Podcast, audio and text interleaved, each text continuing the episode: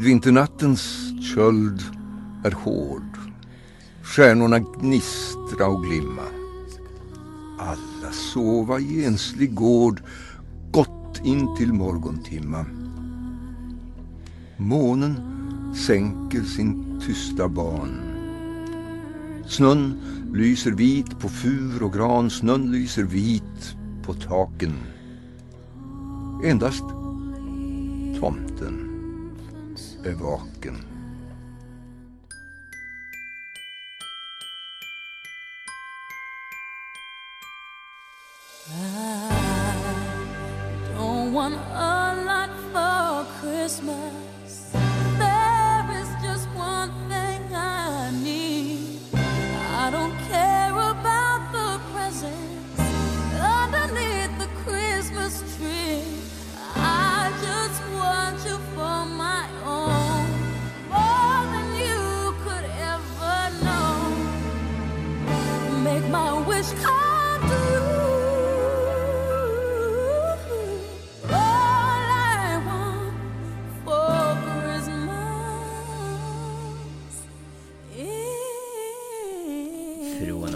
Alla, till er alla.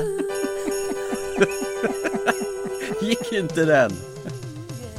Är det inte det här ni alla har väntat på? Nu är klockan tre, nu tänder vi ljuset.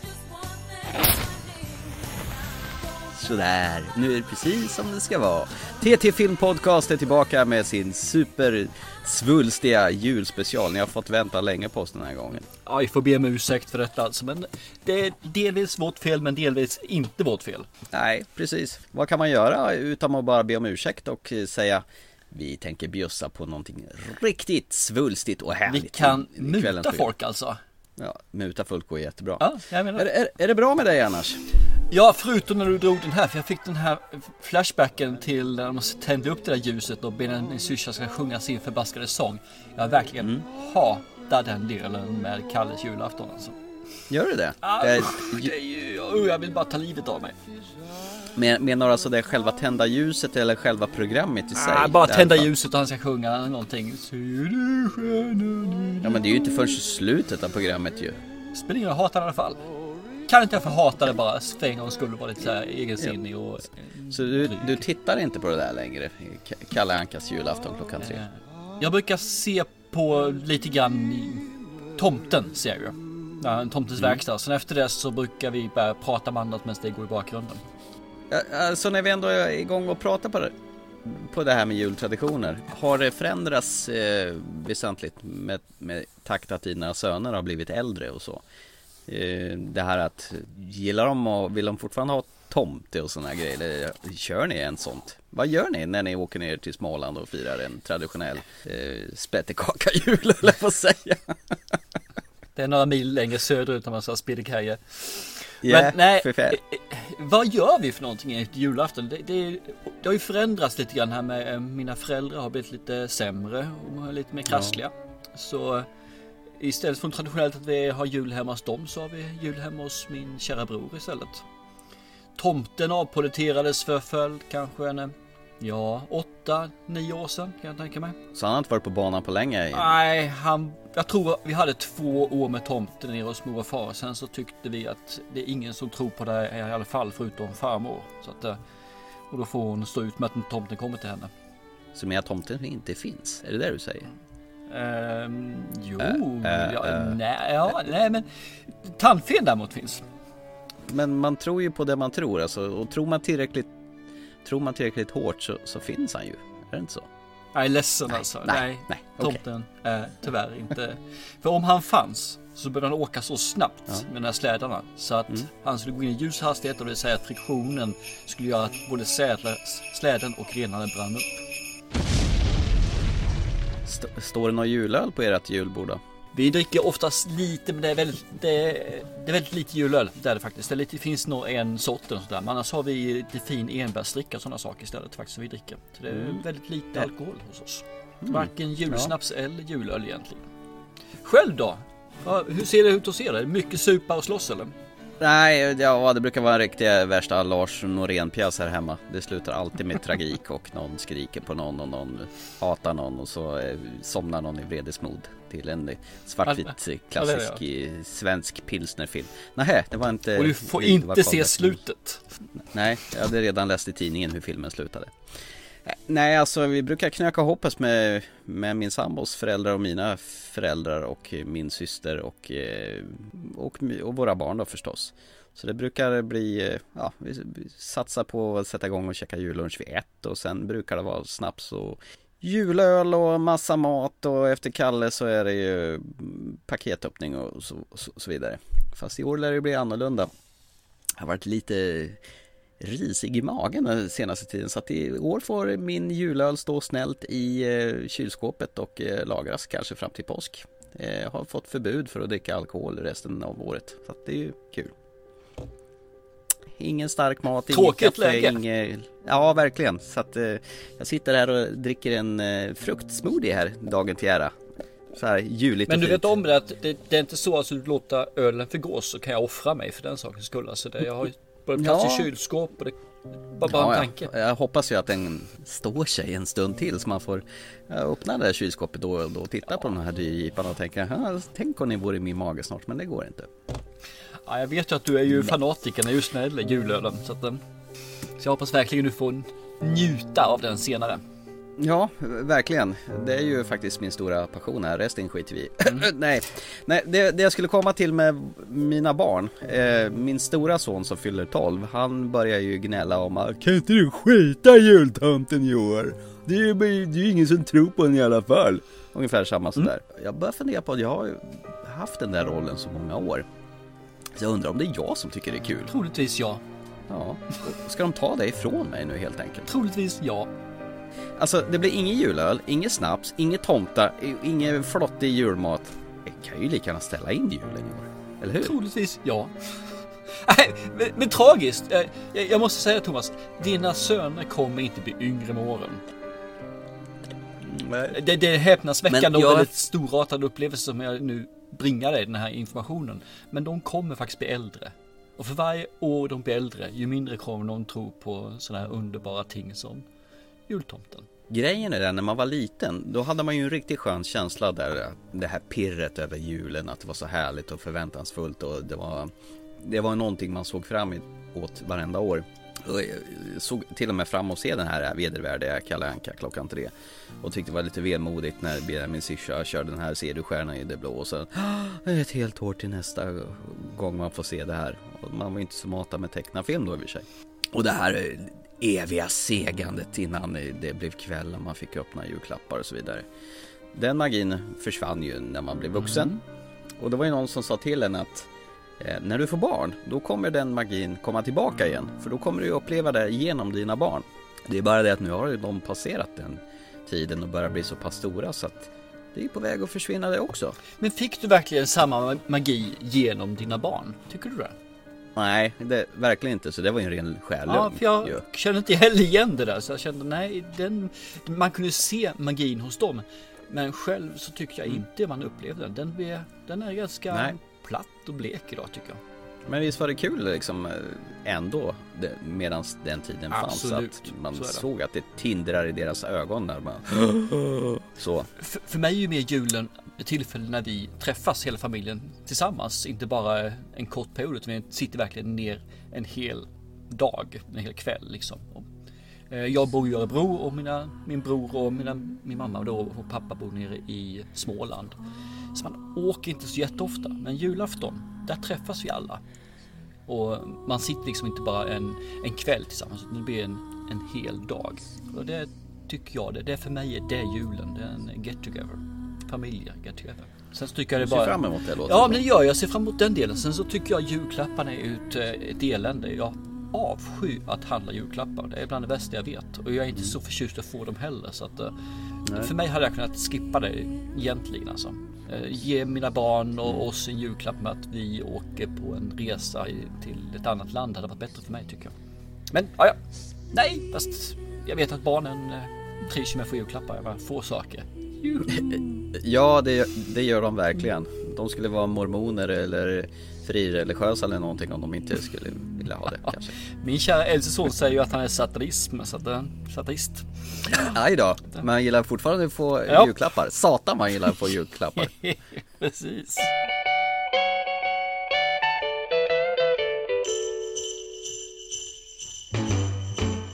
Jingle bell, jingle bell, jingle bell rock. Jingle bells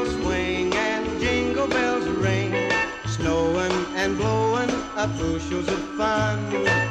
Now the jingle hop has begun. Jingle bell. Apropå det, eh, i och med att vi är lite sena och det är juletider, då är det lika bra att du och jag slår på stora trumman och är extra generösa i Ja, eller vi och vi, men vi kan i alla fall vara tomtenissarna som eh, ser till att Ja, ja, vi har ju fått draghjälp förstås av lite filmsponsorer. Så man kan ju säga att den här veckan är vi ju sponsrade av både Universal, Sony Pictures och Fox som har skaffat oss lite sköna filmer i tomtesäcken. Ja, en hel del. Det ska bli jättekul att eh, sprida ut de här, den glädje som de här filmerna kommer att medföra. Hoppas jag. Ja, exakt. Vi känner lite som en Karl-Bertil Jonsson här nu som kan sprida lite Lite ljus i, i samhällets bottenskikt. det var- Eller. Jättefint! Förutom bottenskiktet så var det faktiskt en jättefin liknelse. Du förstörde det fatalt där kände jag liksom. Va? Jag har närt en kommunist vid min barm! I samhällets eh, filmälskare Ja, skulle jag vilja säga. Filmskikt. Mm. Låt mig omformulera detta. Eh, samhällets underbara filmälskare och eh, podcastlyssnare. Lät bättre, absolut. Var det bra? Mm, Mycket, mycket bra. Tack, tack. Ja. Till att börja med så har vi fått eh, två exemplar av Spider-Man Homecoming. Eh, denna eh, Marvel-installation, tredje gången gilt eh, som man har rebootat serien. Och de kan man ju förstås vinna.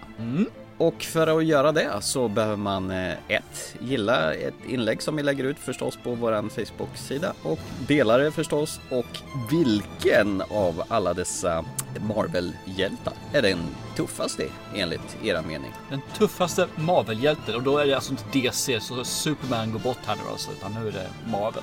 Bra. Första tävlingen alltså Yes. Spiderman och ange den tuffaste Marvel-hjälten. Lysande. Yes. Det var första filmen. Ska vi fortsätta på eh, Sony Universals här så, så är Tom Cruise ute och flyger och far igen. Precis, i American Made. Thank you for coming to see me. Sir, I, I think there's been some sort of mistake here because I, uh, these fellas just picked me up at the airport. No, no, no mistake.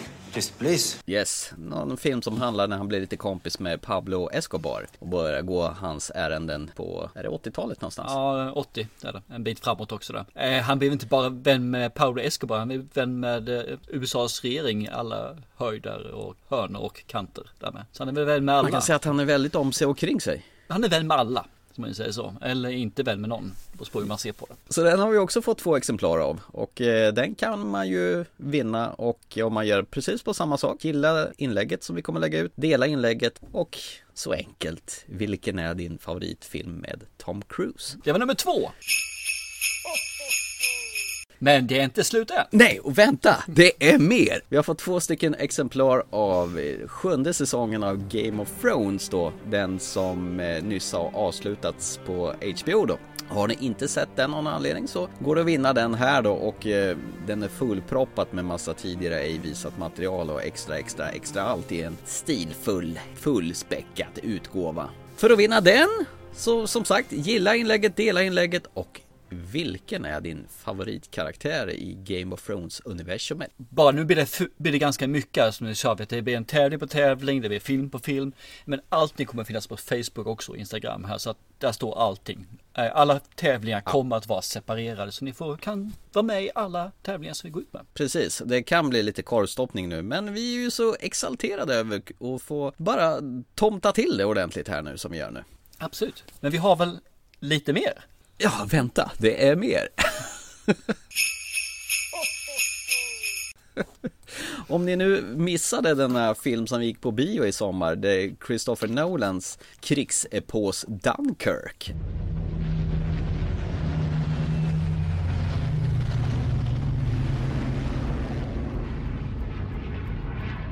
Så har vi också fått två exemplar av Fox här då.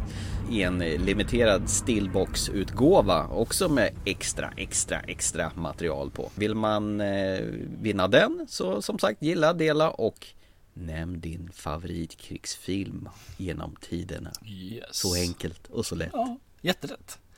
Och för att Ja. ni ska veta om ni tycker att den här Dunkirk är någonting vidare att ha eller inte, så lyssna till senare programmet så går vi prata lite mer om den då. Inga spoilers dock, utan bara om vad vi tyckte om filmen, som vanligt. Vi är ganska spoilerfria när vi spoilar skiten ur filmerna. Det vill säga berätta vad den handlar om och eh, vad vi tycker men inte vad den handlar om. Nice save. Ble, blev det rörigt? Mycket. Yes. Nej men så vi tackar väl eh, båda våra sponsorer Fox och eh, Universal Sony Pictures för eh, tomteklapparna som vi gärna delar ut till er, ni som är med och tävlar. Fyra filmer i potten alltså. Trevligt. Hoppas att eh, det kommer sitta gött i kistan. Nej, Ah. nej det är åtta filmer i potten. Vi har ju fått två var av varje. Ja, med fyra olika filmer såklart. Ja, ja, ja, ja, ja, ja. Yes!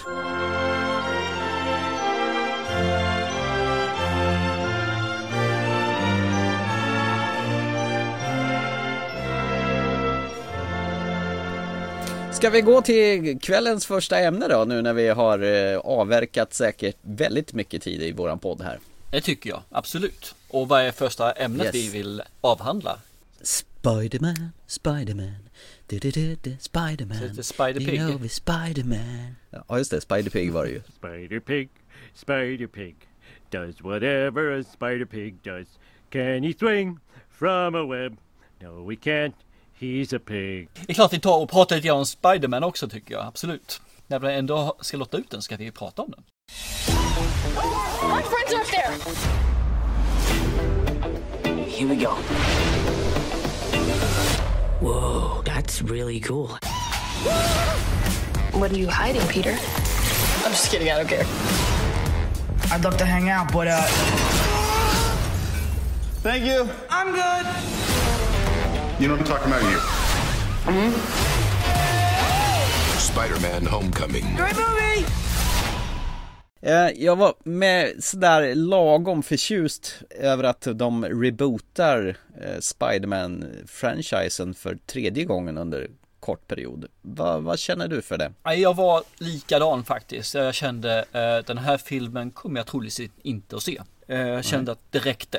Vad kan man göra nytt på en film om Spiderman egentligen? Man har gjort det på alla möjliga sätt. Vi skulle gå på bio, mina söner dock. Och den filmen vi ville se var fullbokad. Så då fanns det Spiderman kvar. Så jag gick faktiskt på bio och såg den här. Mina söner ville inte se den heller från början. Men de tänkte, ja, en gratis bio ändå en gratis bio. De är smålänningar. You taught them well when you, when you were young padawans. Exakt. Och de gick därifrån faktiskt ganska positivt inställda efter den. De tyckte den här var bra. Och jag kan väl spoila och säga att det tycker jag också. Den här har någonting nytt. De har gjort lite annorlunda som gör att den blir rätt trevlig och mysig faktiskt den här filmen. Så att eh, jag gick därifrån med ett bättre, ett leende på läpparna faktiskt. Ja, du vet ju vad jag tycker om Marvels dravel som jag kallar det för. Absolut. Så att, eh, eh, men det känns ju hemskt eh, tråkigt om man ska behöva tala, tala illa om en film som vi tänker tävla ut samtidigt här också. men det har vi gjort för.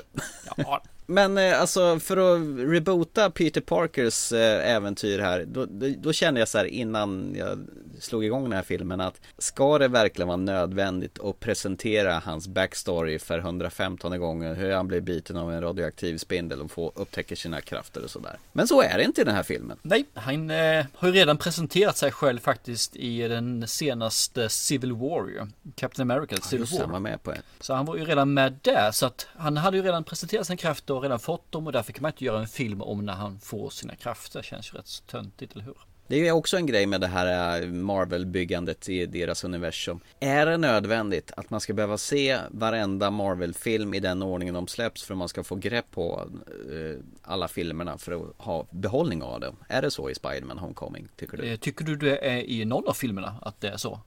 Lite grann är det väl så. Man, man vet ju att eh, den är, relationer till vissa folk och de petar ju in hintar som Den här eh, hintar ju då på att även Man får ju se hans egna hemmavideos i början att han har träffa på Captain America och de har liksom haft lite sparring där Jo, i förra jag filmen. håller med. Det finns sådana här lite små touchningar. De, de, de ger gliringar till de andra eh, filmerna. Men det är ju ingenting som gör att du inte har sett dem eller inte. För de, de gliringarna står ju faktiskt för sig själva tycker jag. Så jag tycker nog att du kan se de här Mm. filmerna hur du vill eller inte se vissa filmer för du inte tycker om Tor till exempel. Ja, men skippa Tor-filmerna då. Ja, du kommer kanske få bort en tiondels procent och som du skulle fått annars. Ett Sådär haha minne. Men vad spelar det för roll? Sen kanske, sen kanske är tanken att du ska upptäcka liksom att ja, men det här var ju lite kul. Jag tror jag tittar på den andra också. Kan vara så med, absolut. Och se, se den andra superhjälten. Men vad handlar Spider-Man Homecoming om då? I bara snabba drag. Jag tror att du har sett den efter mig, mycket, mycket efter mig. Så du får gärna ta den här bollen alltså, för jag såg den här i somras. Mm, okej.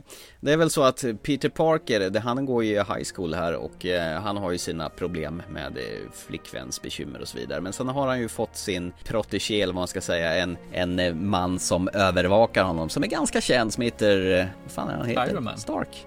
Iron Man. Tony Stark heter han ju för tusan. Robert Downey Jr. Som förser honom med en ny dräkt som han får testa ut då. Peter Parker vill ju mer än allt annat bli en, en del av Avengers då men de tycker att han äh, håll dig på gatorna och håll dig lugn och liksom och hjälp äh, gamla tanter över gatan och rädda katter från äh, komma ner från träd och så vidare men han vill ju visa att han kan någonting mera. Men sen kommer det ju en ny skurk på himlen som eh, plockar ihop skrots från eh, från Avengers tidigare äventyr där de har haft drabb, samma drabbningar med de här Ultron där och hittar massa rymdskrot där som man bygger massa maskiner av. Mannen heter Adrian Tomes som spelas av Michael Keaton. Man bygger någon slags flygfä-dräkt som man kallar för Vulture och har skaffat sig en liten egen agenda där så att då känner väl Peter Parker där att han måste ta upp kampen mot honom och eh, ja, samtidigt försöka klara sina skolarbeten och så vidare och det blir en liten kollision där när han ska försöka hålla sig anonym. Ba- bara flika in en sak här. Han har inte hittat de här alien-fragmenten från Age of Ultron. Utan det är ju från eh, första Avengers-filmen. Jaha, du ser, du ser vad jag vet saker då. Jag vill inte skriva på näsan på något vis alltså, men rätt ska vara rätt ifall man ser det här. Okej, okay. ja, whatever. Som sagt, jag var superskeptisk när jag satte mig ner och tittade på den här filmen. Men de har ju på något sätt gjort den bra mycket mer charmigare än vad de här Avengers och Civil War-filmerna är. Utan man lyfter ut Spider-Man i sin egen film trots att du har med Tony Stark som Iron Man. Och du får eh, Captain America i så här små reklamfilmer där, så, i utbildningssyfte för de som går i skolan och så vidare. Han har en rätt så skön sidekick också som eh, vill i, i skolan och som vill vara hans wingman där och liksom hjälpa Peter Parker. Han vill ju vara eh, Robin, den här eh, tech-killen som hela tiden Ja. talar om att ta vänster in i den här dörren. Och så vidare. Ja men alltså det, är en rätt skön tillställning här faktiskt. Så jag njöt den i förra, fulla drag. Och eh, jag kände att det här är någonting för mina barn att se också faktiskt. För den var ju inte så pass våldsam så att jag kände att det är, går överstyr. Utan en rätt skön film faktiskt som, som tilltalade mig. Och det, det trodde jag aldrig att jag skulle säga om en Marvel. Join the dark side. Ja, join the dark side of the force. Nej, så jag, jag är faktiskt förvånad att, att det här var någonting som jag gillade.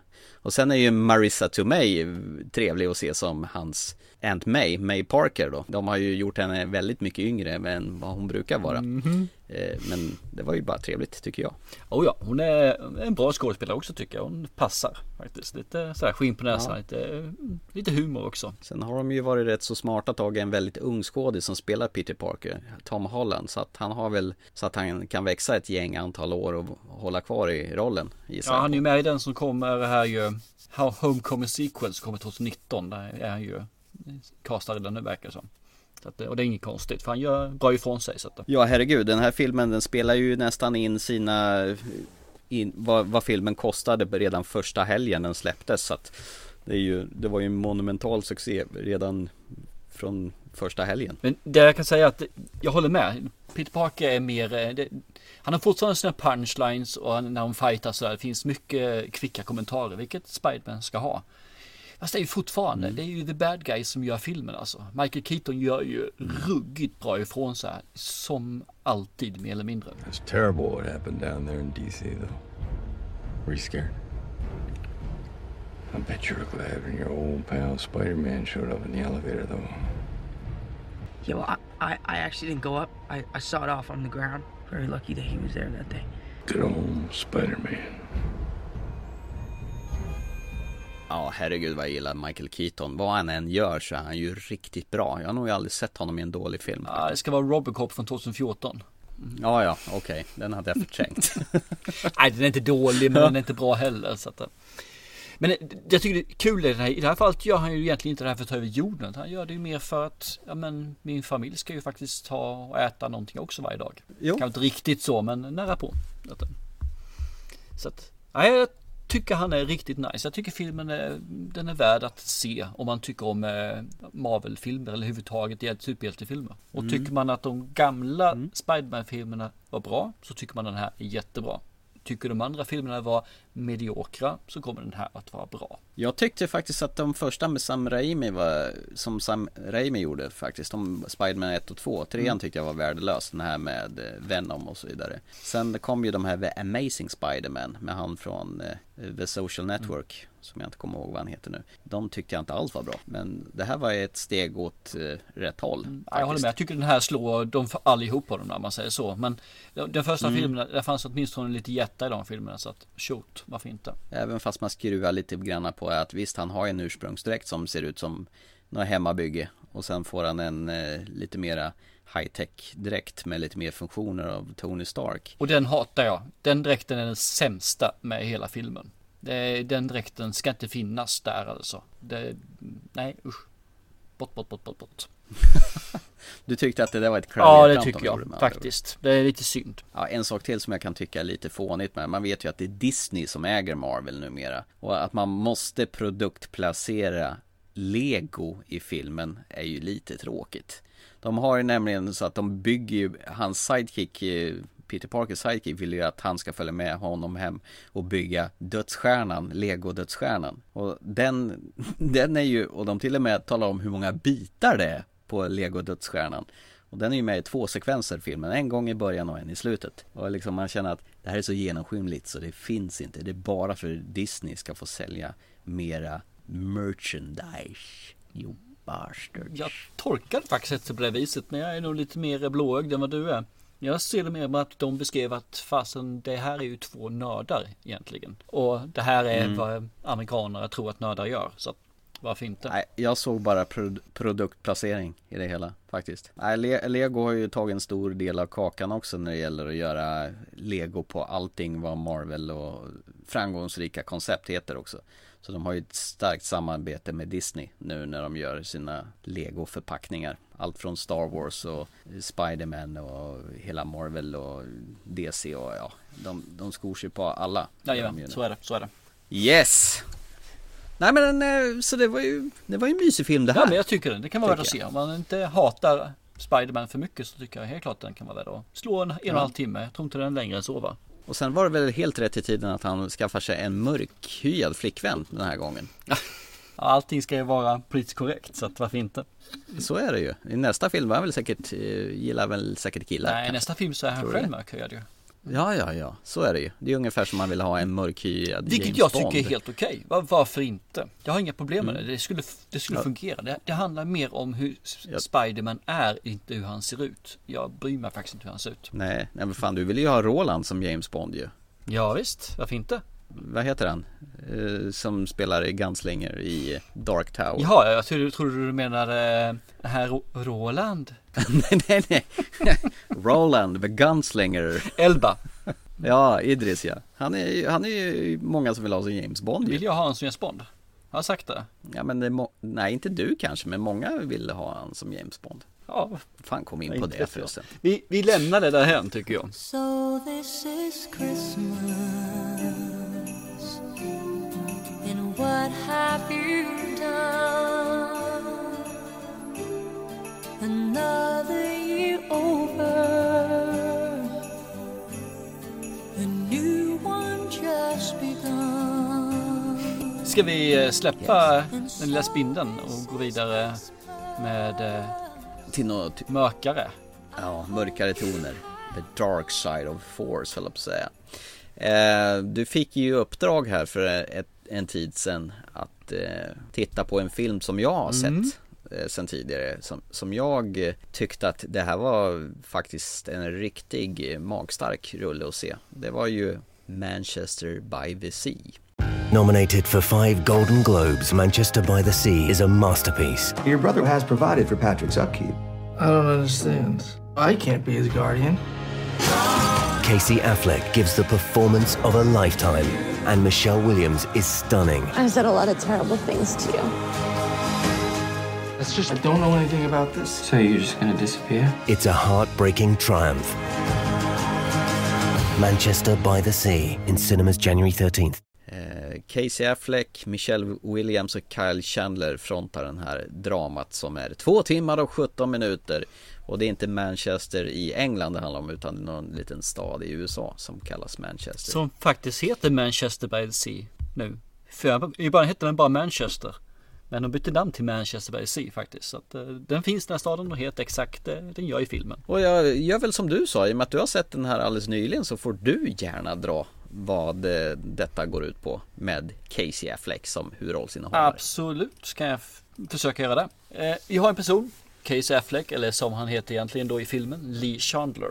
Som är väl en vanlig knegare. Han tar hand om eh, några hyresrätter och tar hand om stoppet i toaletterna. Han skottar snö, han lagar eh, lampor. Han gör allting egentligen som en handyman gör då. Och är väl allmänt otrevlig kan man säga. Inte, inte otrevlig egentligen, men han, han, han är off. Så är alltså. Han är inte alls den här gladlynte som småpratar. Och på fritiden går han och tar sig en eh, pilsner och slåss på krogen. Av i stort sett inga anledningar alls. Eh, Saken är det att Casey Affleck då, eller Lee Chandler, har ju en eh, bror som heter Joe Chandler. Som tyvärr går bort.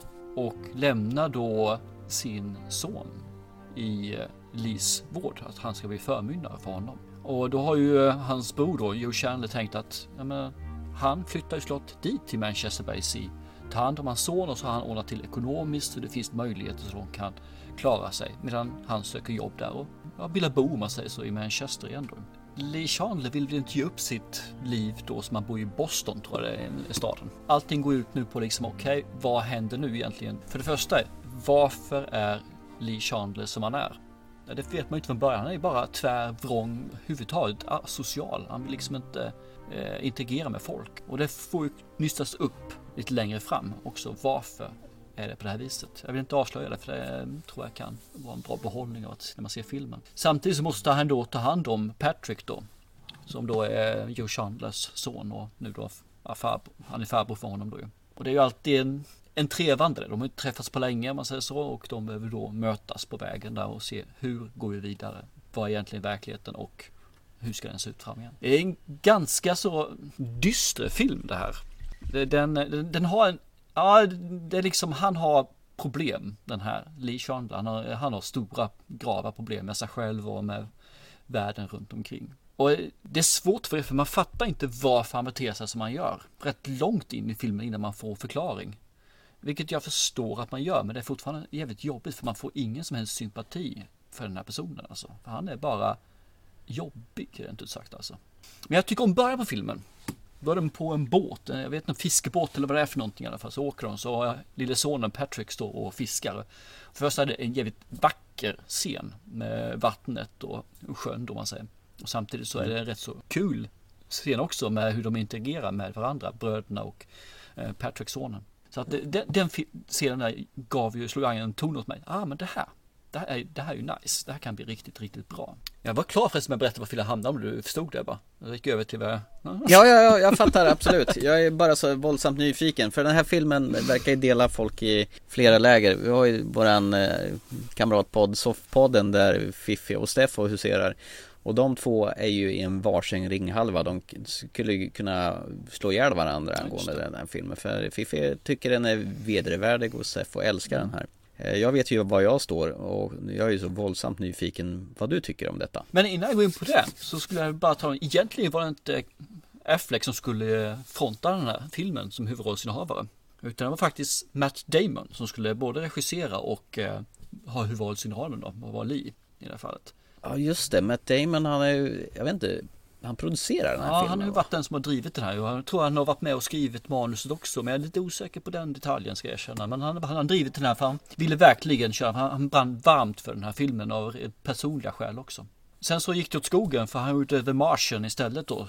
Så att det blev en konflikt där, vilket gjorde att de fick eh, byta och då blev det Casey Affleck istället som eh, blev Lee i här fallet. Och det ska man väl säga att det var väl helt okej med tanke på att eh, det blev en Oscar för honom i den här filmen. Så. Jag tror de fick två Oscar va, filmen va?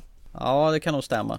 Casey Affleck är ju lillebror till Ben Affleck så det är ju kanske ganska naturligt att han fick den rollen för att eh, Matt Damon och Ben Affleck har ju jobbat tillsammans tidigare och gjorde ju Good Will Hunting till, till exempel. Så de fick väl för Best Performance eh, acting då, som man säger, huvudrollsinnehavare. Sen fick de Best Original Screenplay också i för Oscar. Men sen var de nominerade till flera stycken också ju. Ja. De var nominerade till åt fyra Oscar till eller sånt där. Ja, jag tror det var Moonlight som knappa, eh, knep eh, den bästa filmen det ja, året. Det är helt rätt. Filmen den är ju be- berättad i liksom nutid och sen lite tillbakablickar, nutid och tillbakablickar. Ju längre filmen lider så får du ju mera och mera av de här tillbakablickarna för att Ja, det förstå. knyter ihop eh, dottarna man säger, så punkterna knyts ihop till en sammanhängande linje. Och det är som du säger, det är så fr- frustrerande i början när man inte fattar varför han är som han är. Och det är som du säger, man tycker han är en jävla idiot. En sån här insträng, instängd idiot som bara vill vara för sig själv o, allmänt otrevlig mot alla. Han vill bara han, vill, han är inte social för fem öre, han vill bara sköta sig själv. Han blir liksom tvingad att ta hand om sin brorson där helt motvilligt.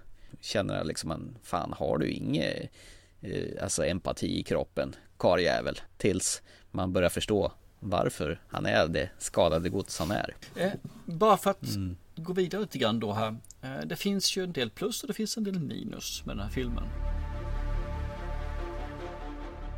Och det man säger, båtscenen är ju en fantastisk film, men det är inte bara den. För det, det finns jättemycket vackra scener i filmen, alltså både vyer och hur den är filmad. Så den är vackert filmad, vackra vyer, det är fantastiskt fint alltså. Sen finns det ju x antal scener i filmen som gör att man, man blir berömd. Man blir alltså. Eh, minus i den här filmen i sådana fall, för att hoppa in på det, det är att vi har en musik i filmen, bakgrundsmusik som inte är en bakgrundsmusik utan den ligger väldigt högt. Den ligger nästan högre än vad själva talet i filmen. Och det är samma typ av musik i hela filmen, vilket stör mig kopiöst ibland. Alltså det är ah, sådär klassisk musik med chanting och det är tuter och det, är, och det ligger väldigt högt. Och det gör att nej, det här funkar inte. Vi hör knappt vad de säger för någonting i personerna. Och det Mm. tycker jag är väldigt viktigt. Alltså vissa scener som de gör det medvetet. Man får liksom se på håll när de, någon står och pratar och du ska egentligen inte riktigt veta vad det är de säger utan du ska bara få se reaktionen. Och då förstärker de det här med musiken. Ja, så och för jag mig stör den istället för att det, det blir bara så överväldigande. Musiken blir dominant och det tycker inte jag en musik Ja, ska vara. okej. Musik ska vara en för, något som förstärker filmen, inte tvärtom.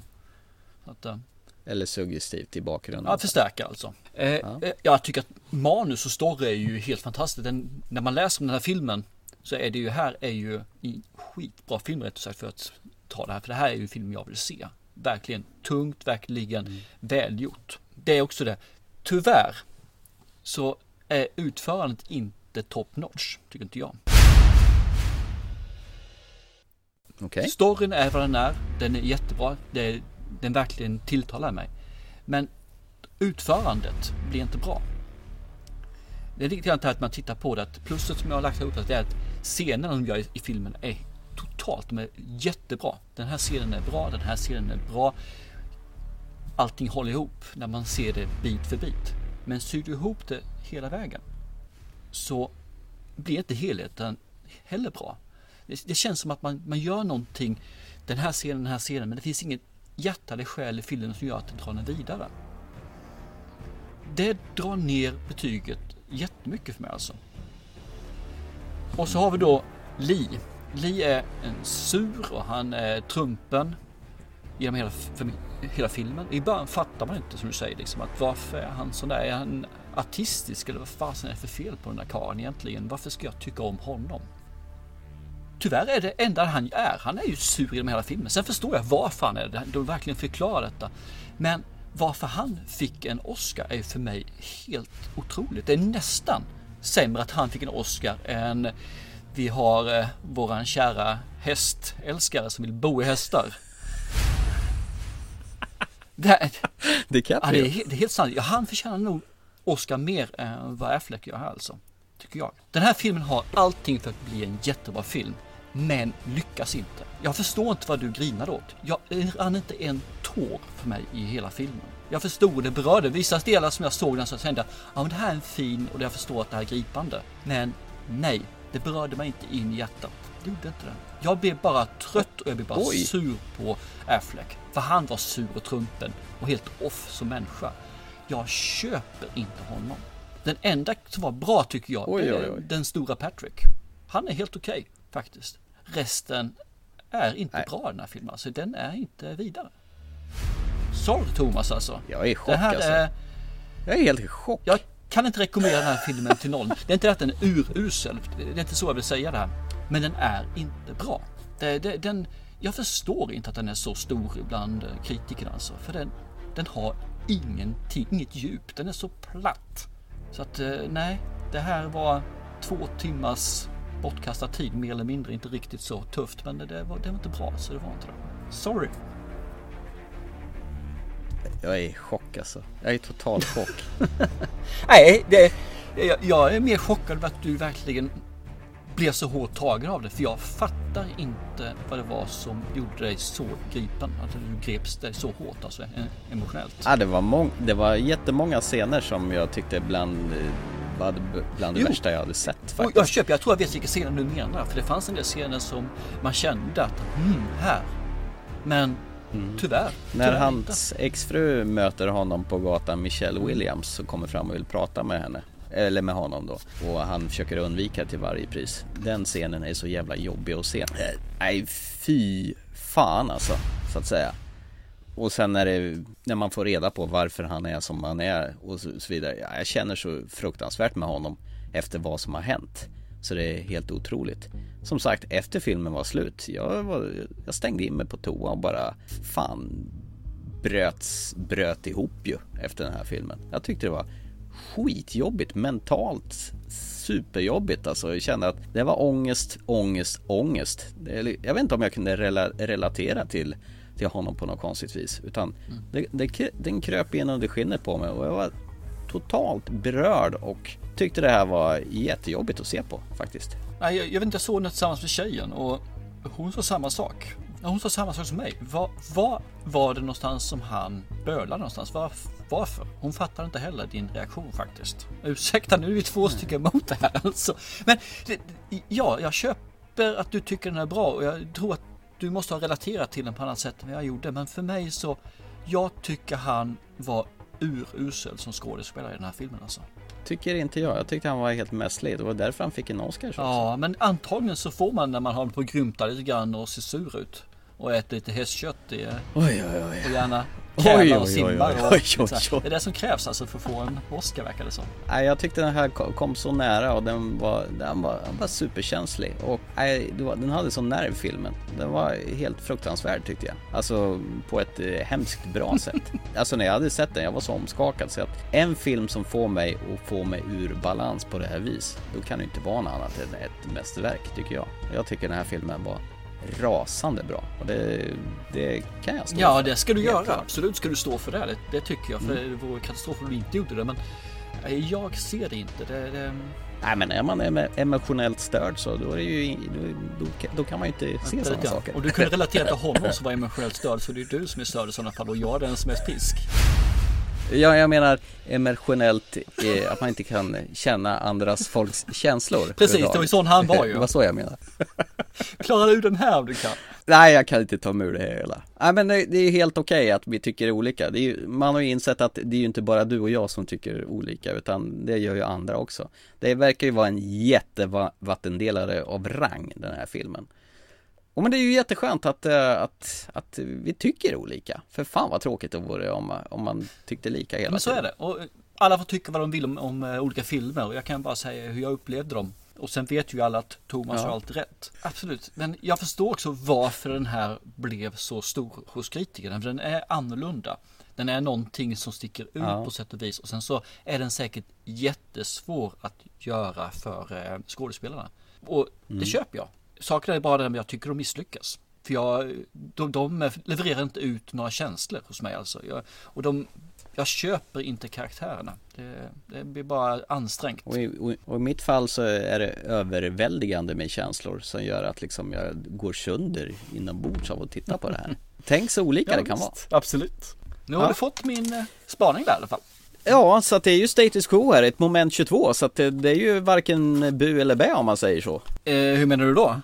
Ja, i och med att jag tycker den här är fantastisk och du tycker att den är jättedålig, då är vi rena rama motpoler till varandra. Vilket gör så att vi är inte trovärdiga som recensenter, varken du eller jag. Så någon annan måste tala om för oss om den är bra Nej eller då, inte. absolut inte. Det handlar inte om det, utan det handlar om att vi ger två stycken point of views på vad som gör filmen bra eller i det här fallet och dålig. Yes, eh, ska jag få någonting? Eh, Det, det är det du vill alltså? Okej. Ja, apropå gå vidare, vi, vi glömmer det här. Eh, Fan, jag ska ge dig någonting riktigt banalt nästa Jag, gång. jag tänkte att det här är ju sista avsnittet för i år. Eh, Ja. Så att du ska få välja i sådana fall. Antingen så, så tar du en utmaning här och nu till, inte nästa avsnitt som är nyårsspecial utan den som är efter. Och, och då får du någonting riktigt elakt. Ja. Eller så väntar du tills vi eh, har vårt första ordinarie nästa år. Och så kanske du får någonting som är lite behagligare. Nej men fan jag tar det elaka, det är roligt. Okej, och då ska vi se här. Så det här finns ju procentuellt är ju det här mycket större risk nu då att eh, du får något snällt. Och det är liksom bara 3% kanske Jaha. att du får något som är snällt. Men vad är det Så nu du då? kan få välja igen. Antingen tar du Jaha, de här okej. 3% av elakhet eller så tar du de andra. Jaha, nej men jag tar de tre procenten av elakhet. Okej, kul. då ska du få se en portugisisk serie.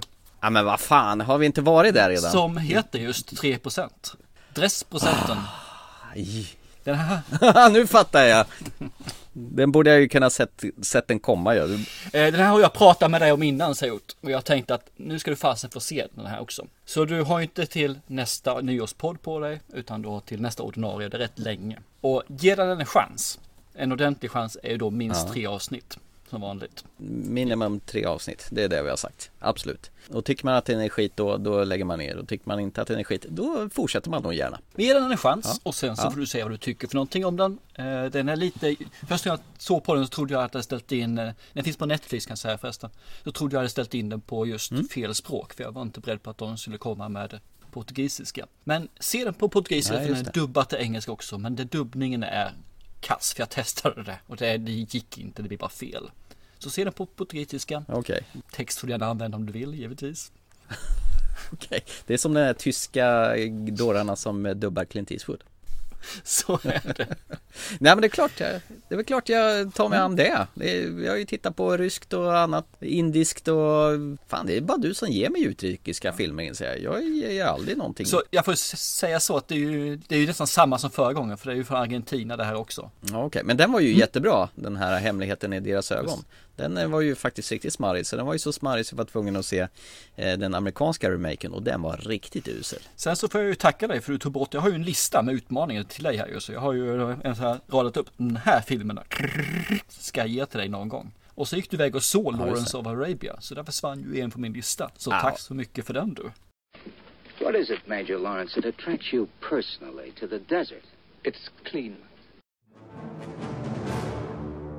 Ja, gick iväg och gick iväg. I torsdags mådde jag riktigt jäkla skitdåligt med huvudvärk och magen som är kapejs. Alltså jag drog en filt över mig och tänkte, ja, ja, kan väl lika gärna titta på en sån här helaftonsfilm. Tre timmar och 43 minuter senare så var den klar då.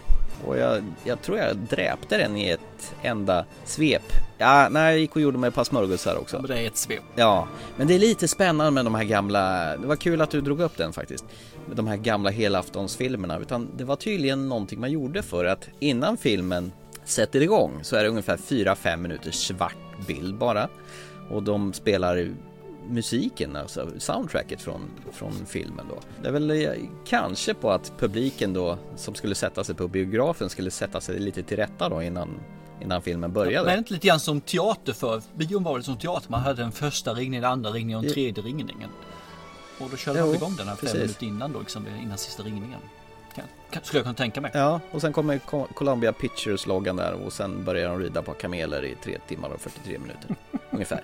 Nej men skämt åsido är ju 80% av hela filmen så rider de ju på kameler i den här filmen med en Peter O'Toole som är ganska ung.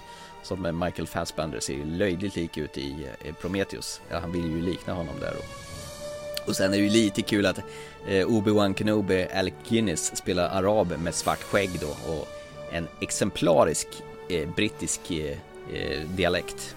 Fast han ska spela arab. Det är, det är lite ballt faktiskt. Och sen överspelar de ju något jävels då. Men det gjorde man ju förr. Det var lite mer så här teatralisk skådespel än vad, vad som är idag. Eh, men det var en fantastisk film. Eh, med eh, det att de gör allting på riktigt. Det finns inga kulisser. De är ute i den amerikanska öknen och spelar in alltihopa. Och det var tydligen svinvarmt. Och Peter O'Toole han har sagt efteråt att jäkla vad ont i arslet jag fick av detta ridande på kameler. Ingen kan rida på kameler, inte ens beduiner, araber eller vad det nu må vara. Utan det går inte, man sitter bara där och skumpar och skumpar och får skitont i arslet. Jag kan just inte tänka på det. För det usch. Och det var ty tydligen en st- stor inspiration till Steven Spielberg också. Utan eh, det här var liksom någonting han bar med sig när han började sitt filmskapande. Så att det här var ju verkligen en film som man bör ha sett. Men nu har jag sett den och jag tänker nog inte se om den för den tar alldeles för lång tid att se. Ja, man ser den en gång som gör och sen så får det räcka tycker jag också. Kom komplett med paus i mitten av filmen också. Kommer en sån här intermission och sen kommer de här fem minuters musiken innan filmen Ja, rullar men igång. jag igen. tror ju det där liksom med första, andra, tredje ringningen. Det är som teater, där som sagt. Men nu blev jag ju faktiskt sugen att dräpa fler sådana här filmer som Bron över floden Kwai, Dr. Sviago, Ben Hur och Spartacus och alla de här andra eh, 18 timmars eh, eposen faktiskt. Det är ju rätt kul att se Ja dem. men de, de är faktiskt Gamla bra klassiker. väl eh, gjorda. Så de är alltså, det ska man inte ge något annat. Bro, eh, Bron över floden Kwai är ju Nej.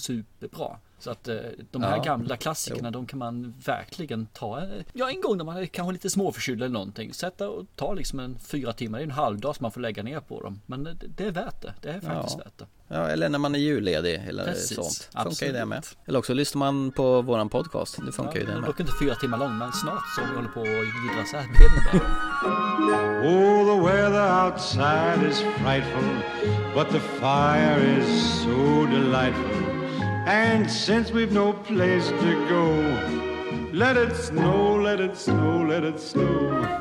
Man, Så jag tycker does faktiskt vi går vidare till våran sista, eller sista, sista men i alla fall eh, nästa del i programmet. Innan vi går till eh, våran sista punkt i programmet, då vill jag dräpa en sak. Drä- jag vet inte om du har hört det. Du dräpa? Okej, kör. Jag Mm. är nyfiken. Det har varit ryktas om eh, under en längre tid att eh, två stora filmbolag ska bli ett och nu är det faktiskt klart. Okej. Stora giganten Disney har köpt upp 20th Century Fox. Oj. Say what? Oj. Vet du vad de gav för det? En krona.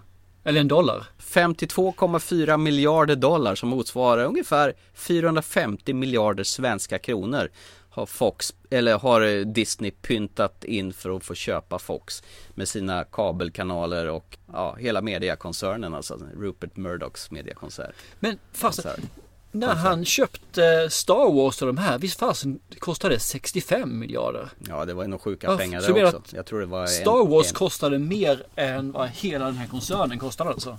I sådana fall. Ja, eller Lucasfilm. Ja, Lucasfilm. Ja, det finns lite mer där men ja. Mm. Eh, Intressant, men det kommer ju bli en mastodont det. Det är ju en gigant bland bland giganter. Ja, jag menar nu äger de ju, de äger ju Marvel. Mm.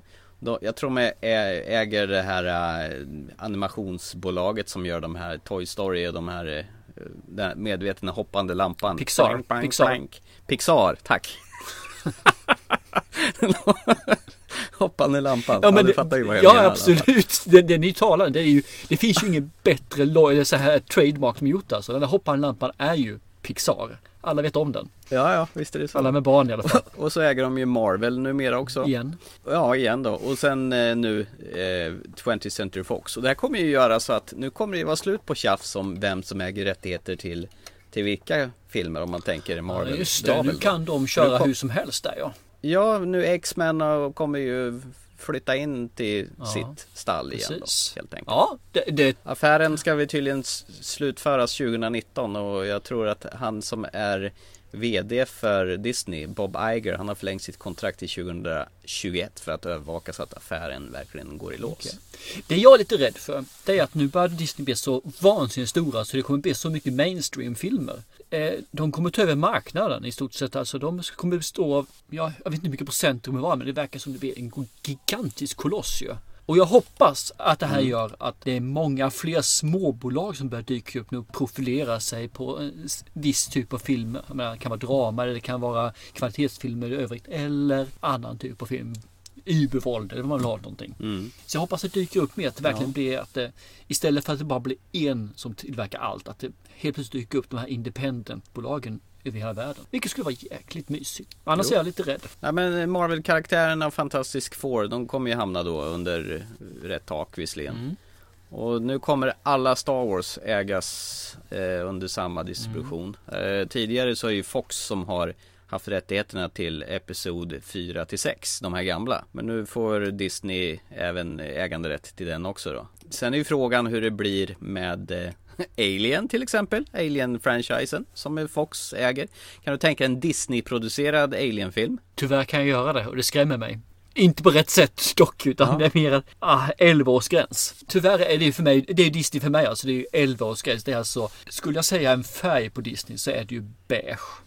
Jag tänker ju sådana här filmer som Logan och de här eh, mer våldsamma Marvel-filmerna som har legat under Fox eh, label. Eh, då är ju frågan om hur det kommer bli med sådana R-rated filmer på via Ja, men där har man ju faktiskt en sak. Där har vi ju Deadpool. Det är ju Marvel Mm. som tar fram den. Och den är ju R-rated. Ja det, det har du faktiskt rätt i. Det, det stämmer Så jag tror att de kommer att låta Marvel ligga rätt så fristående. De kommer nog få göra sitt där alltså. Det, det hoppas jag och det tror jag att de gör. Mm. Däremot kommer de kanske stärka upp Marvel nu. Just eftersom de kan blanda in alla karaktärer utan att behöva Får vi, kan vi, ska vi trada? Nej den här får vi inte röra förrän 2023 och så vidare och så vidare. Så Nej. nu kan man kanske gå in och köra universumet fullt ut då. Som man faktiskt har gjort i tidningarna. För där har man Mm. faktiskt blandat och gett eh, ganska mycket ibland. Det blir mindre konkurrens nu i och med att det blir färre Mm. bolag som är fristående. Det, det är ju egentligen som Sony, de äger ju också hur mycket som helst. De har ju Columbia, de har ju de här Tristar och var och varannan eh, filmlogga som det står i Sony Company under. Men det, det,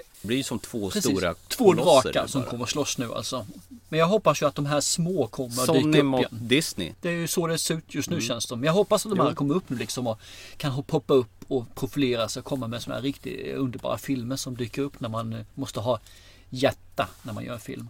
Det var kul faktiskt, det vill jag säga. Kul information. Inte kul att det blev så, men kul information. Although it's been said many times, many ways, Merry Christmas to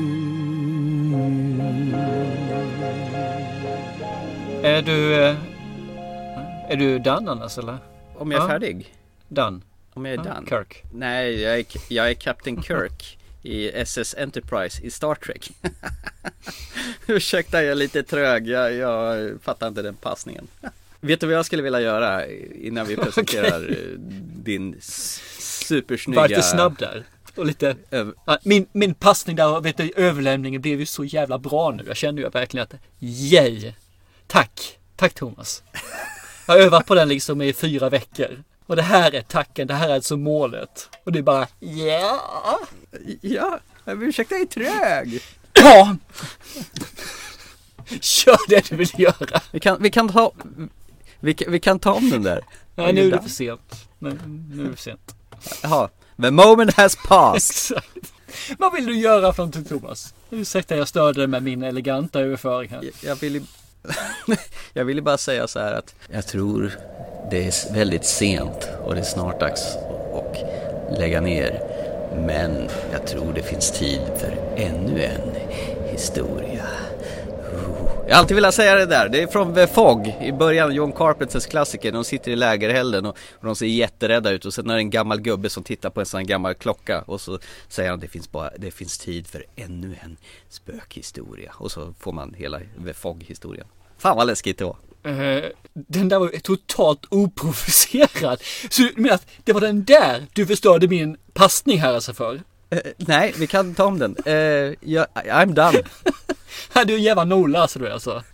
Fasen. Här bygger jag upp till den bästa överlämningen som finns i historien och du tar det med något helt trivialt osammanhängande nonsens. Har, har, har du sett för Fog förresten? Folk, gott folk, Jättefin det är det här jag dras med var, varannan vecka. Jag får lyfta för bära men jag är som, fasen, du är ju Private Ryan. Jag får ju hela tiden leta rätt på dig och bära det på min rygg liksom. Ungefär så dör alla utom du.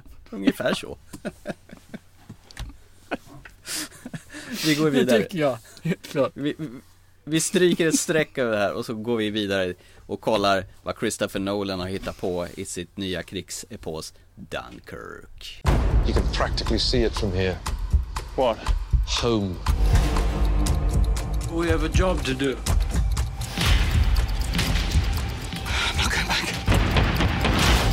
He's on me! I'm on him.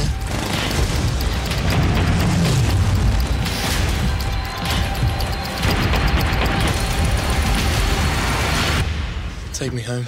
Dunkirk, rated PG 13. See it in 70 millimeter July 21st. 2017 års krigsepos som du nämnde alltså. Det här är ju storfilmernas krigsfilm alltså. Under 2017 i alla fall. Har du längtat efter den här? Eh, fakta är att när jag fick den presenterad för mig så tyckte jag att vad fan är det här för någonting? Eh, vill inte se. Sen så har jag läst lite Nej. mer om den och fått beskrivet hur den är. Och fakta är att då helt plötsligt så tyckte jag hmm, jo men det kan vara kul. Så att lite mer på efter att premiären hade varit så upptäckte jag att men det här vill jag nog titta på faktiskt och se vad det är för någonting. Om det är så Mm. som de beskrev det eller om det bara är blaha blaha. Du gjorde en kovändning totalt där. Du vände kappan efter vinden. Du bara böt eh, hinken mot spade. Du bara vred in och ut på dig själv och kände att det här vill jag se. Jag gillar krig, bomber och granater, explosioner, flygplan, spitfires. Nej, det var inte därför jag ville se den faktiskt. Anledningen till att jag vill se den är för att rätt många år sedan så satt jag och funderade på det här med om jag skulle göra en film, hur skulle jag vilja göra den? Och då tänkte jag så här att det vore rätt kul om man har människor i ett rum eller i, överhuvudtaget i en film. Så att det är fyra stycken människor som det handlar om. Och så får man se en scen, den ena personens synvinkel, hur han upplever det och hur han blev för någonting. Och sen så tar man om scenen i den andra partens sätt att se på det. Och så gör man det, det här i, i filmen då, så man får hela tiden få uppleva det två eller tre eller fyra synvinklar beroende på hur man lägger upp filmen. Olika, det här händer det här och det händer det här. Och det är det som jag vill fånga upp.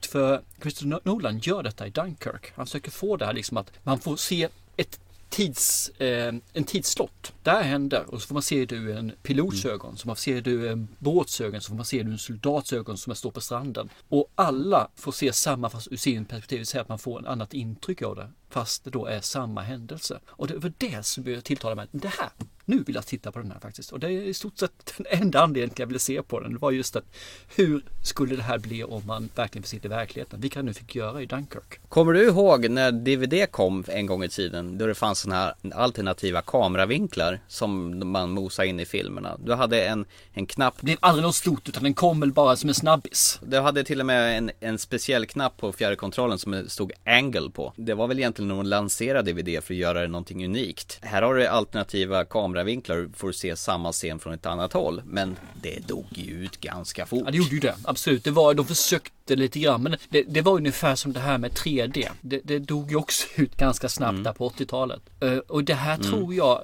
gör man det här på rätt sätt så kan det bli rätt nice faktiskt tror jag. Ja, det är det Christopher Nolan har gjort i sin film här nu. Mm, precis, han har ju försökt med det här. Men inte för att jag kan välja vem jag ska se det från. Men utan filmen utspelar sig från olika perspektiv för olika karaktärer. Han har bestämt åt dig att så här ska du se det. Precis, och det, det tycker jag är kul för det är ju precis så jag Mm. har tänkt att göra min film i sådana fall om jag skulle ha gjort den. Det, man bestämmer själv att Mm. det här händer och så får man nästa. Själv då? Hur var du inställd till den här filmen? Nej, alltså jag har ju hört att det är, den är maffigt gjord. Just det här att de har, eh, för första gången någonsin har de byggt in sådana här riktiga IMAX-kameror i riktiga Spitfire-flygplan då. Vilket det gör att du får en helt autentisk närvarokänsla. Man har mo- monterat själva IMAX-kameran så att den siktar på ja, pilotens cockpit då. Där, där skådespelaren sitter. Och I själva verket så sitter ju en riktig pilot eh, på, i raden bakom och styr själva planet. Men illusionen är ju fantastisk då när man ser Tom Hardy sitta och ratta en sån här Spitfire och det, man ser ju att det här är ingen blue screen eller green screen utan han är uppe och flyger med flygplanet på riktigt. Fotat av eh, han Hoytvan Hoytema, den här eh, svenskättliga eh, fotografen som har gjort även Interstellar för Christopher Nolan. Så att det är ju våldsamt snyggt och autentiskt i och med att de har gjort det på riktigt. De har ju uppe med flygplanen och flygit. Mm. Det är inte helt illa Nej, pinkat. vackert sådär. Han var väldigt noga med att han ska, att det ska se ut på riktigt. Du ska inte känna att det är någon dataanimering här utan de spränger och lever över och gör det mesta på riktigt. Men eh, för, vi går händelserna i förväg. Eh, Min kära kamrat, du som är världsbäst på att berätta vad saker och ting handlar om. Vad går Dunkirk ut på? Få vara med om en liten historielektion här nu då. Jag tänkte faktiskt att jag skulle börja med en historielektion innan jag går in på själva filmen. Och det här är ju då, Dunkirk är ju då en stad, en strand som är i, eh, vi ser här, Nederländerna, Holland, Nederländerna. Frank Är det Frankrike? Nej, det är det inte. Det är Okej. Nederländerna sådär. Eller Belgien, eller kan man tänka efter. Sådär.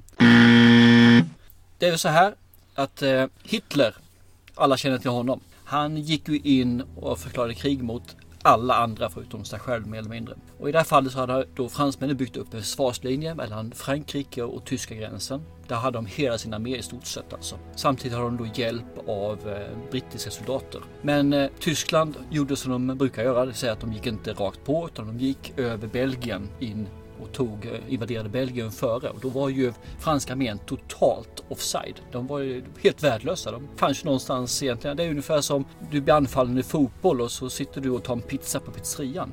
I det här fallet då så fick de ju engelsmännen och det fanns nog en eller två arméer eller så här plutoner eller vad man kallar det för någonting av fransmän som gick in och skulle då ta och mota nazisterna. I det här fallet då så gjorde de en kniptångsmanöver.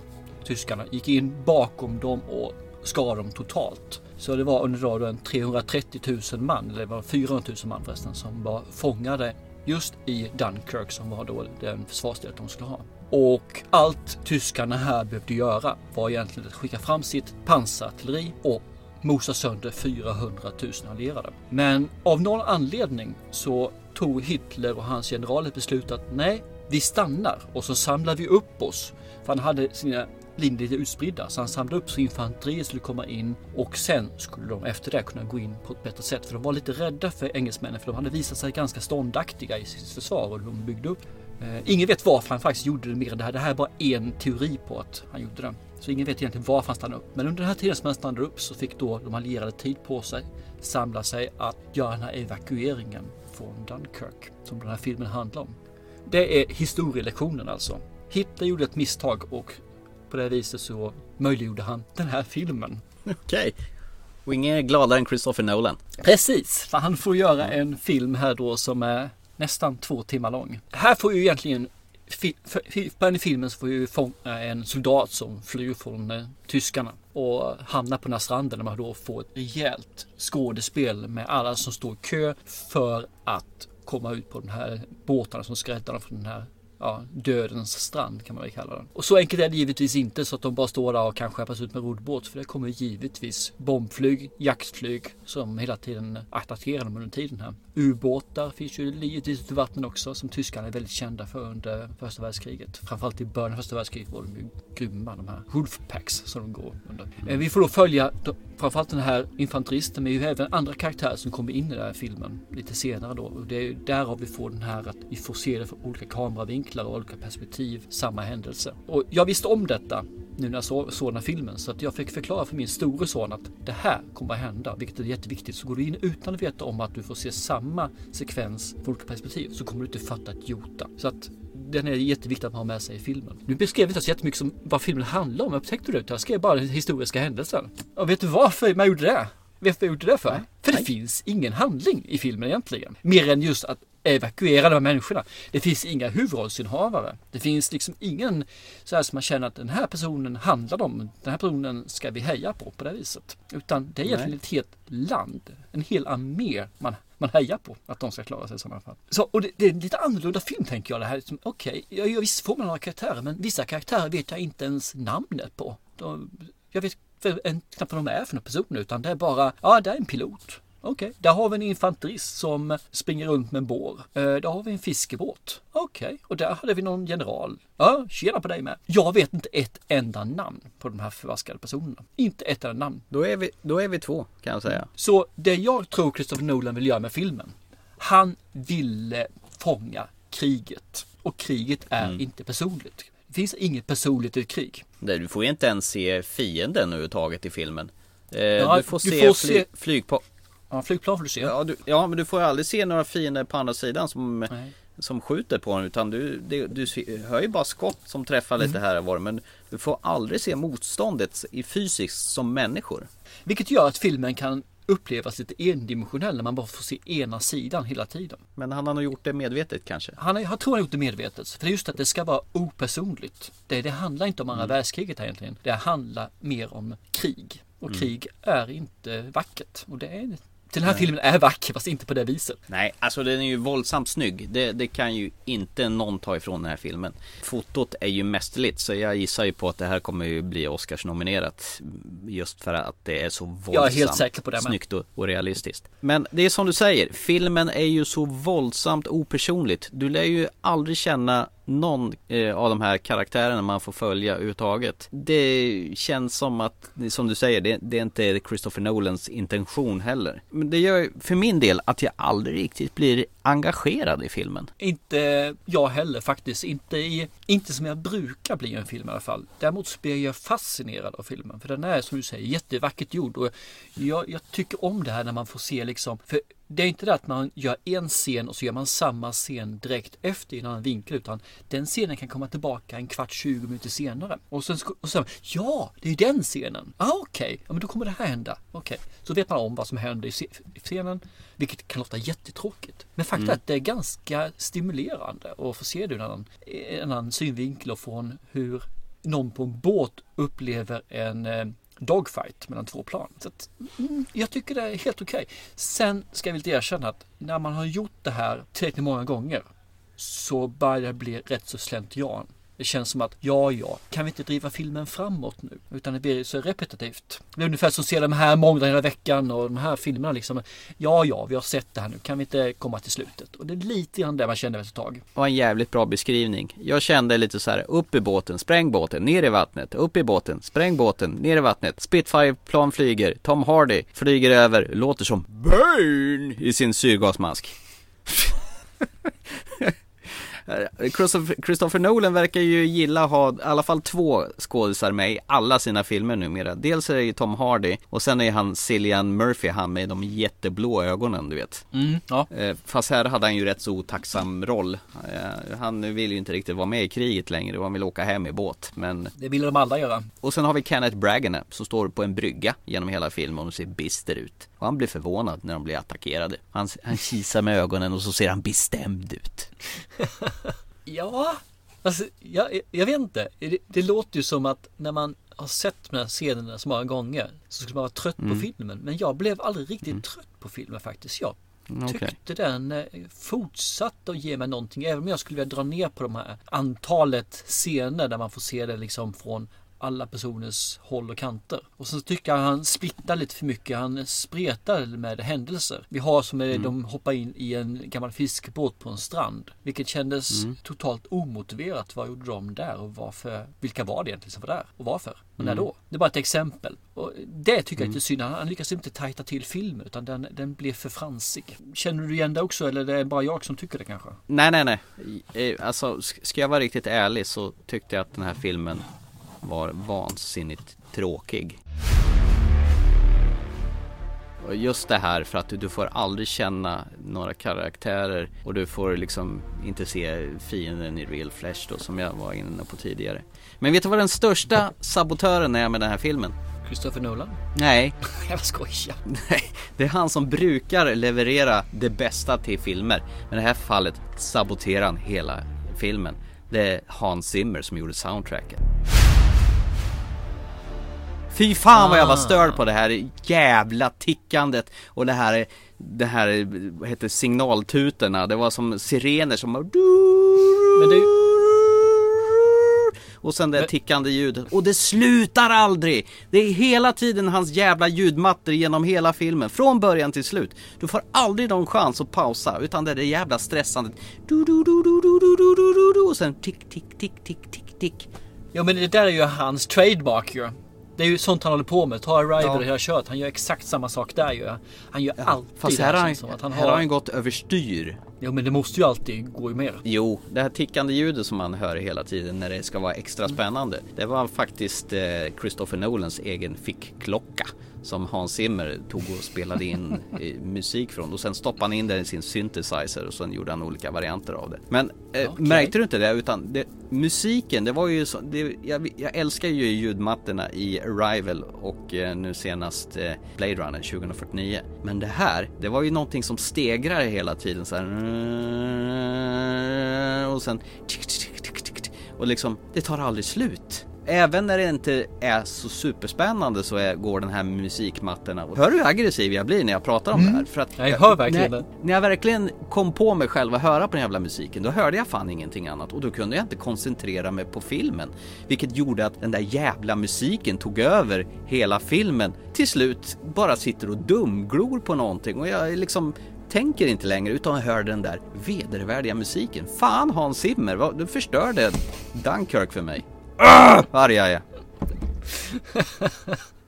Nej, jag kunde filtrera bort den men jag, jag hade nog inte riktigt eh, hört den på samma sätt som du. För hade jag gjort det så hade jag säkert också retat mig på den. Jag var nog inne i filmen mer än vad du var i tror jag i det fallet. För jag la nog inte märke till ljudet eller musiken på Nej. samma sätt. Nej, men det är ungefär som att sitta i en biosalong och helt plötsligt så hör du alla sitter och prasslar med sina godispåsar och du hör ingenting annat. Nej, och då kan du inte precis. heller koncentrera på Det var det jag menade. Du, du har registrerat och du tagit del på det. är Ungefär som man återigen du hör en person som säger ö, ö, ö. Och du hör bara öna. Du hör inte vad han säger. Du hör bara ö. Och sen ö. Nej. Och det, jag kan tänka mig att du gick in i det, den fållan nu när du hörde det här. tick, tick, tick. Nej, nej, synd, synd. Jag tappade fokus totalt på filmen och då till slut så Jag zonade ur flera gånger och kom på mig själv att fan, nu måste jag backa för att liksom kolla vad fan hände nu egentligen? Och det är inte ofta man behöver göra det. På grund av ett soundtrack. Fasen. Så illa? Ja, faktiskt. Så jag tyckte den här filmen är snygg. Jag förstår att många kommer gilla det här. Och det är jättesnyggt med alla de här Spitfire-scenerna från cockpit. Man ser andra plan genom fönstret och krascher i, i hav och så vidare. Men jag tycker det är så tråkigt så klockorna stannar. Det, det är som du brukar hänvisa att konstverk är fina att titta på men de blir fan tråkiga att titta på i längden också. Har jag verkligen sagt det? Ja, jag tror det. Om jag kan, vill se på något vackert då kan jag lika gärna kolla på konst, tror jag minsann du har sagt. Ja men det har jag sagt en gång, det vet jag. Eh, att, Ja. ja. en tavla som rör på sig. Ja men precis, och det här är lite vad det är faktiskt. Det är eh, snyggt i överflöd och till slut så tycker jag det blir skittråkigt. För det är ingenting som engagerar överhuvudtaget. Det är en jättetragisk händelse och det är en jättemaffig grej det alltihopa. Och det är ett, ett tidsdokument som förtjänar en dokumentation. Men jag tycker det är så tråkigt. Jag vet inte, jag fastnade nog lite mer än vad du gjorde. Jag, jag anser inte det här vara, det är liksom ingen sån här klockren film till 100%. Men det är en film tycker jag Nej. som har sitt värde. Det, det är liksom det filmtekniska och det han, jag tror han vill få ut av filmen. Liksom, det, det, det är värt det, det är det alltså, helt klart. Sen är det ju inte den här typiska hjältefilmen. Vilket jag tyckte var lite uppfriskande faktiskt. För att varför måste man alltid ha en hjälte? Varför kan man inte bara ha en story att berätta? Och den här gången så är det ju storyn är ju hjältemodet när faktiskt en hel nation åker till Dunkirk för att föra hem sina soldater. Det är fan Tommy, det är ju de som är hjältarna. Vardagshjältar. Jo, men det är en historia som kan berättas på en halvtimme kändes det som. Som man drar ut det till det yttersta. Ja, visst broderar man, men vad fasen kom igen. vad kan inte berättas på en halvtimme? Ta hajen, den kan också berättas på en halvtimme. Jag, jag tar väl i lite granna. Vi har en haj, den dödar folk, nu har vi dödat den. Yay! Fick plats på en servett. Jajamän, end, end of story. Nu cashar vi in. Nej men alltså, som sagt, ett, hantverket är ju ingenting att klaga på. Det är ju våldsamt snyggt. Och de har ju tagit steget ytterligare med vad man kan göra på film. Det säger ingenting om. All respekt till det. Men jag tycker själva, det är ingenting som för, för min del så, jag är noll engagerad. Jag är, det är liksom som ett, en flatline. Mm, jag känner ingenting. Jag tittar på allt detta som händer framför mig. Men jag känner ingenting. Speciellt när det ska vara någonting som är så, ska vara känsloladdat och hemskt på alla sätt och vis. Men det är liksom, det, det når mig inte. Någonstans. Visst är det konstigt? Nej, inte alls egentligen. Eh, Jag förstår hur du menar, jag förstår allting där. Men ja, hur ska jag förklara det här på ett bra sätt? Du Utan att sak- prata om smurfer. Ja, precis. Du saknar en huvudkaraktär. Du saknar någon som du kan hålla på och någon som du biter på naglarna när den håller på att dö. Du saknar den här personen som räddar 14 andra personer för att driva filmen vidare. Du vill ha den här Superman fast i mänsklig form. Saving Pride, Pride Ryan, typ. Men det är ju inte det som man vill ta fram och jag måste nog kunna se förbi det tror jag för att kunna uppskatta filmen. Att det handlar inte om att få den här sympatin för någon egentligen. I det här fallet.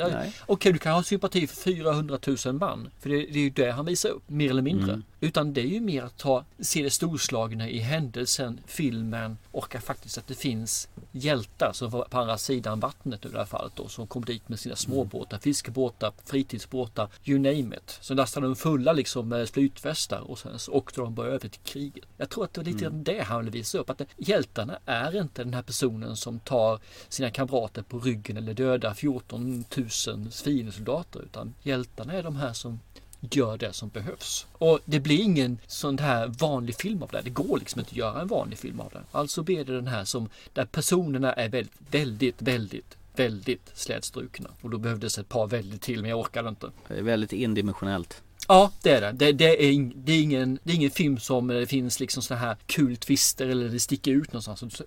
Som du- säger, tvådimensionellt. Det är en tavla fast man eh, gör den lite bättre, lite mer. Det- Inte bättre En men mer. 3D-tavla då kanske?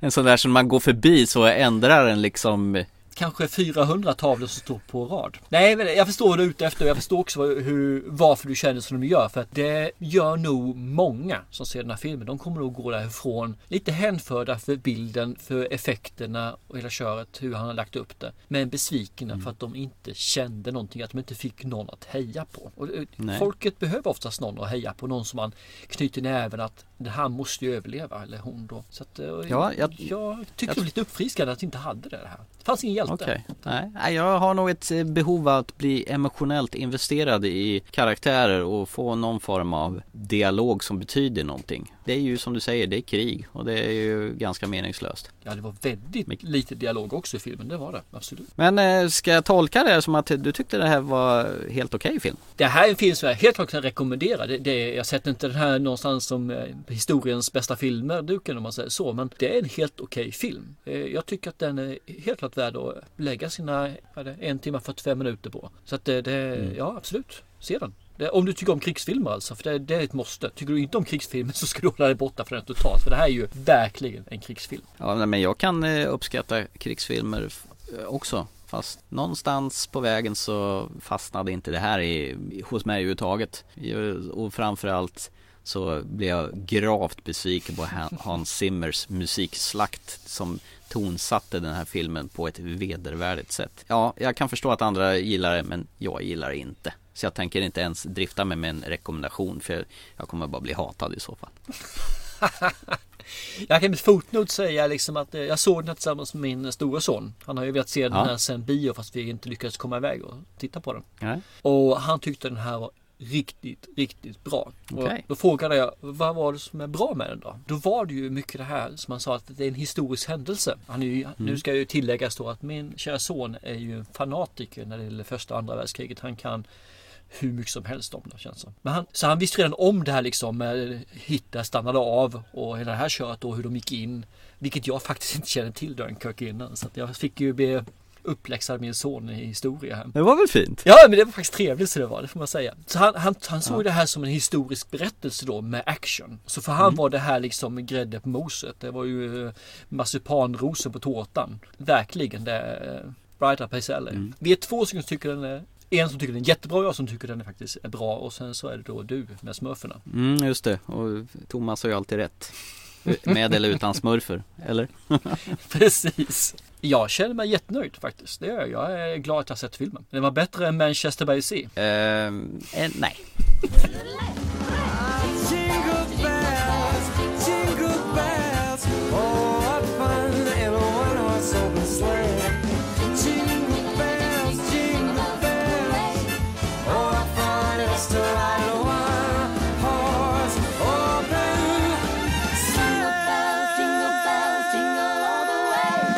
Eh, hade vi något mer att drifta om innan vi stänger vårat julspäckade program för kvällen? Ja, vi kan väl ta upp en sak som är lite småkul måste jag säga.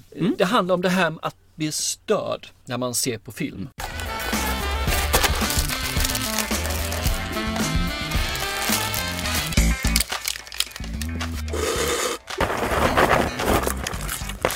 Ja men det har vi se- pratat om många gånger. Ja, precis. Men du sätter dig framför TVn, eller en film och helt plötsligt så bippar det i telefonen. Ja, så tittar du vem det är som skickat sms eller du kollar Facebook eller så ringer någon till och med. Eller så hör du någon som tutar eller knackar på dörren eller så överhuvudtaget eller någonting gör fel. Eller du äter en pizza samtidigt som du ser en film. Det är massa Mm. saker som stör, massa intryck. Och då är det någon som tänkte, okej, är det någon skillnad om man då har synintryck som störs eller om man bara fokuserar på film. Ingenting förstöra, bara film som gäller. Hur upplevs filmen då? Och då har vi våra kära vänner på Sony faktiskt här som ska göra ett experiment. De stänger, stänger in två personer i tre dygn i en liten isolerad, ljudisolerad kub där alla väggar är vitmålade, alla möbler är vita. Deras kläder är så här overall som är helt vitt. Det enda som är färgsprakande och rör på sig är en TV. Så att de ska sitta utan intryck, få in smaklös, intetsägande mat och bara se Yes. på film. Och sen ska de beskriva hur upplevde de filmen medan de såg det när de verkligen kunde fokusera alla intryck på mediumet film.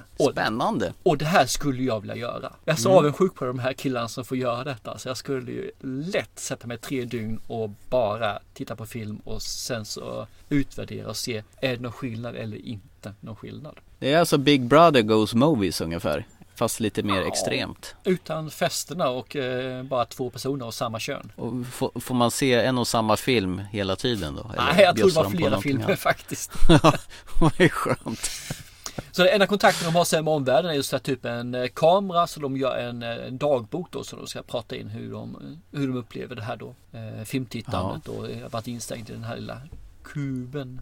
Kan man inte implementera det på biograferna liksom så att det är helt ljudisolerat och eh, folk får lämna sina mobiltelefoner ute och sen eh, får inte folk öppna käften under de timmarna som filmen pågår.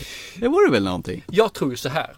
Ska du uppleva en film till fullo, bara filmen, så ska du göra det själv i ett nedtonat rum utan någonting, utan någon, någon telefon eller någonting som kan störa. Då upplever Mm. du filmen som bäst tror jag. Men du vill du ha en filmupplevelse så vill du göra det tillsammans med folk som beter sig, absolut. Men du vill Mm. ha lite mummel, du vill ha folk som skrattar runt omkring. Du vill ha lite prassel också för det ger lite gemytlighetskänsla. Ja, du får liksom den här själva, nu är jag på bio. Ja, exakt.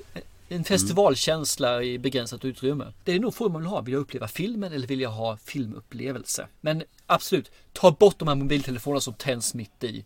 Ta upp de här som håller på och skrattar och leker samtidigt som filmen går. Och ta bort alla de här jävla idioterna som ska hålla på och resa sig upp och gå på toaletten mitt i filmen. Kissa innan!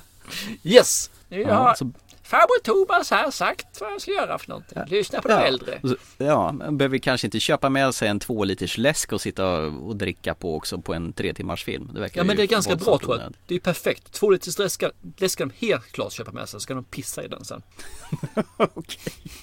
Ta bara med en, ta med en tratt bara. Nej, ta med en tratt bara. Nej men eh, det där lät ju skitspännande. Det, det vore ju, eh, vilket jäkla experiment Eh, egentligen för att tratten, se. eller? Nej, inlåst och glo på film i ett sterilt rum där ingenting annat kan störa. Ingenting. Inga telefoner, ingenting. Ingen, Mm. eh, någon som, inga ungar eller inga eh, sambo eller ingen annat överhuvudtaget. Utan det är bara du och filmen. Håller med fullständigt. Jaha, vad tänker jag på nästa gång då? Då har vi nog eh, passerat till 2018 och då är det ju dags för våran eh, omtyckta, omtalade och urflippade eh, årskrönika. Jajamän. Det ska bli ska intressant. Mycket intressant för när man sitter här och funderar på Jaha, nu ska vi göra ett retrospektiv på 2017 Jag känner inte att jag sett någonting Fast egentligen har man ju säkert gjort det Det var så förut också, men då hade man några filmer som jag visste jag skulle sätta upp på listan. Men den här gången så har jag bara en film som jag vill ha upp på listan än så länge. Så vi får se Mm. lite grann. Det ska bli vansinnigt intressant att titta tillbaka på det. Men det är då. Mm. Så att eh, Ja, nu är nu. Precis Nu är nu eh, och, och innan vi slutar så tycker jag vi gör en liten repetition så ingen missar våra fina tävlingar som pågår här nu eh, och det är ju fyra stycken filmer som vi tänker tävla ut. Och dels är det Spider-Man Homecoming och vi vill ha motiveringen bästa, häftigaste superhjälte i Marvels universum där. Plus att ni gillar att dela förstås. Och eh, film nummer två är Dunkirk, den som vi har pratat så väl om, i alla fall en av oss. Och då vill vi ha motiveringen din bästa krigsfilm genom tiderna. Eh, som du favoriserar då. Mm. Och eh, film nummer tre, eller det är en tv-serie, då är Game of Thrones säsong 7 som man kan vinna på, även den. Och då vill vi veta eh, vilken din favoritkaraktär i Game of Thrones-världen är. Och slutligen, slutligen så är det ju Tom Cruise eh, äventyr i American Made som man kan vinna. Och enkelt, vilken är favoritfilmen med eh, Tom Cruise? Eh, så de fyra filmerna ligger i potten och eh, tävlingarna pågår både på Instagram och Facebook. Typ så. Perfekt! Och vi hoppas att de kan bli en riktigt fin liten 2018-present. Och jag ska inte glömma att säga att tävlingen pågår, alla tävlingar pågår till den 29 december. Så fram till dess har ni på er att tävla. Så det blir en nyårspresent med alltså. Typ. Härligt! Ja. Mm.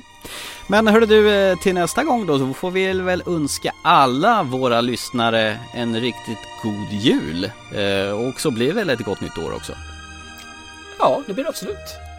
Ja. Så Häll upp gluggen, ta på dig tomteskägget och smiska upp ungarna och ge dem alldeles för mycket paket för det förtjänar dina söner, eller vad tror du? de förtjänar allt smink, smisk de kan få. Smisk. Du, ho ho ho på dig och eh, till nästa gång se en bra julfilm för i marsch i säng, du får inte se hur filmen slutar. Kram på dig. Ja. Hej då! Hej då! It's Christmas time.